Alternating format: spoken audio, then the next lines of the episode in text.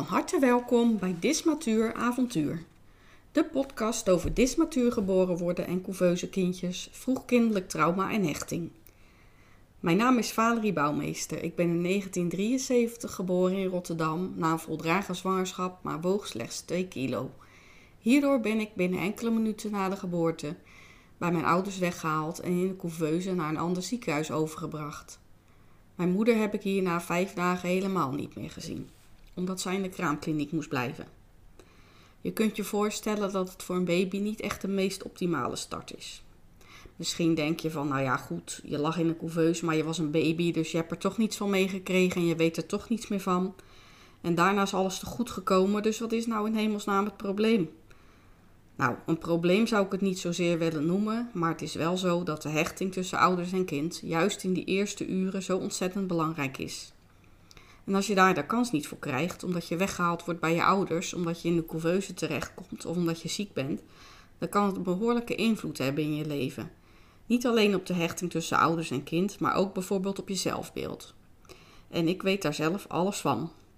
Op mijn website Geboren Inzicht schrijf ik regelmatig blogs over dit onderwerp. Ook over geboortepsychologie. Dus wat doet het met een babytje als het in de couveuse belandt na de geboorte? Of wat doet het met een baby als het geboren wordt door middel van een keizersnee? Of met gebruikmaking van de vacuümpomp? In deze podcast wil ik diverse dingen gaan behandelen. Bijvoorbeeld de redenen waardoor een baby dysmatuur geboren kan worden.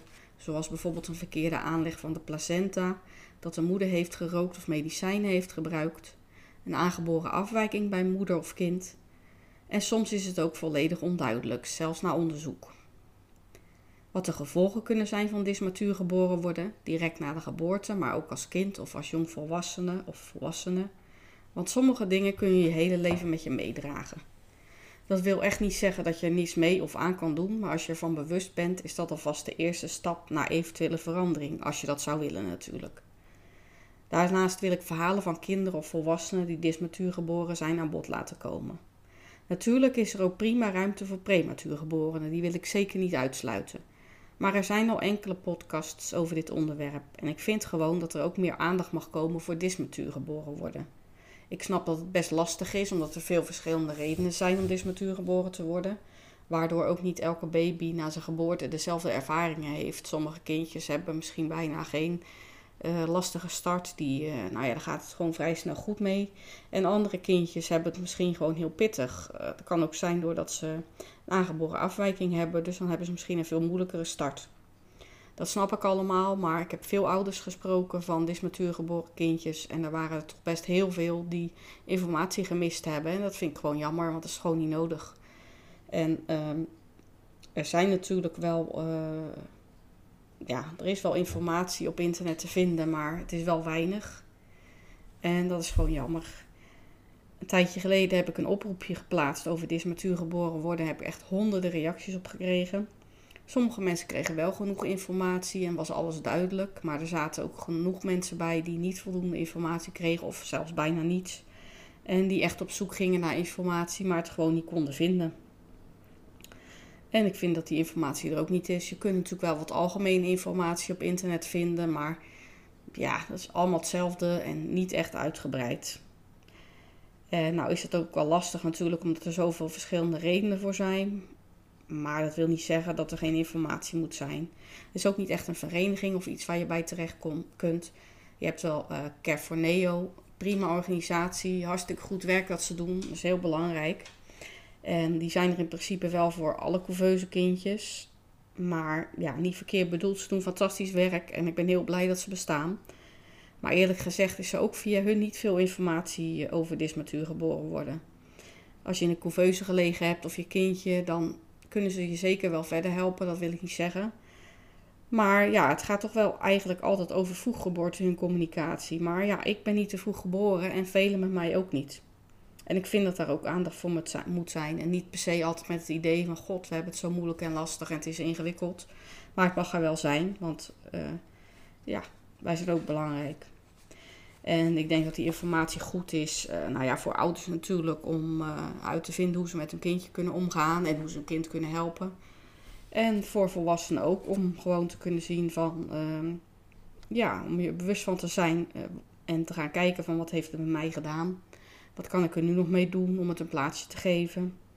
Dat je misschien wat liever voor jezelf wordt en dat je jezelf wat beter kan accepteren. Maar je hoort toch wel regelmatig dat mensen die uh, in de couveuse hebben gelegen, dysmatuur zijn geboren, dat ze toch ook behoorlijk wat invloed hiervan hebben ervaren. En ik vind het gewoon raar dat daarover niet meer informatie beschikbaar is. En ik weet heel goed dat ook prematuur geboren volwassenen nog hard moeten vechten om uh, meer aandacht en erkenning te krijgen. En daar help ik ook zeker aan mee door hun berichten te delen of blogs te schrijven over de lange termijn gevolgen van de start in de couveuse. Maar wij dysmatuurgeborenen zijn ook belangrijk. Wij hebben tenslotte zelf ook mee te maken. Daarnaast wil ik het ook graag hebben over wat kan helpen een lastige start. Dus als je baby een uh, wat moeilijkere start gehad heeft, welke methodes kun je gebruiken, wat kun je doen. Uh, denk bijvoorbeeld aan babymassage of reflexologie bijvoorbeeld. Uh, wat zijn fijne tips waar je wat aan kan hebben? Wat kun je later nog doen als je inmiddels tiener bent of volwassene? Waar loop je nog tegenaan? Waar heb je last van? Wat kun je ermee? Zit het hem nog in de hechting waar je problemen mee hebt? Is je stresssysteem niet goed ontwikkeld? Wat heel logisch is als je in de couveuse gelegen hebt. Of heb je nog last van het vroegkindelijk trauma? Wat kun je daarmee doen?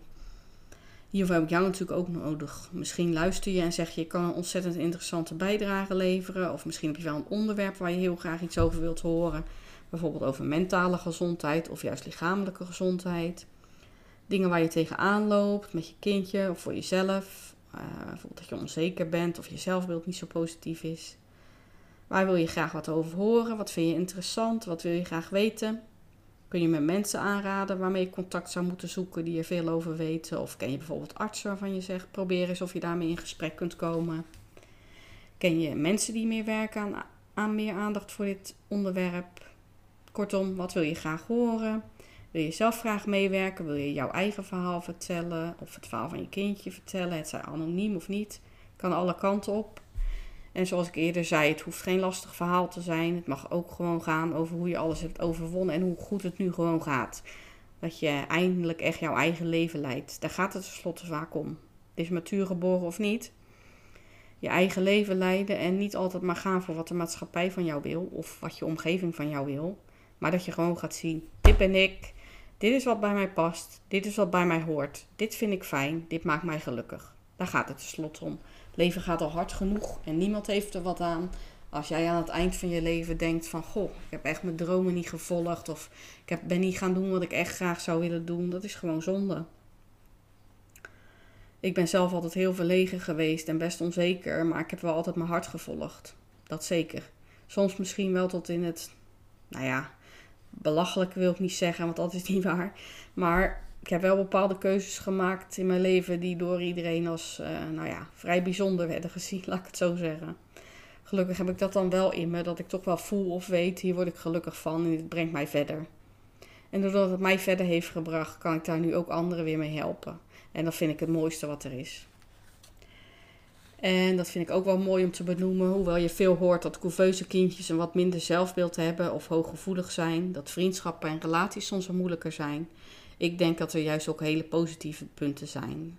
Vaak hebben we een groot empathisch vermogen. We kunnen anderen heel goed begrijpen.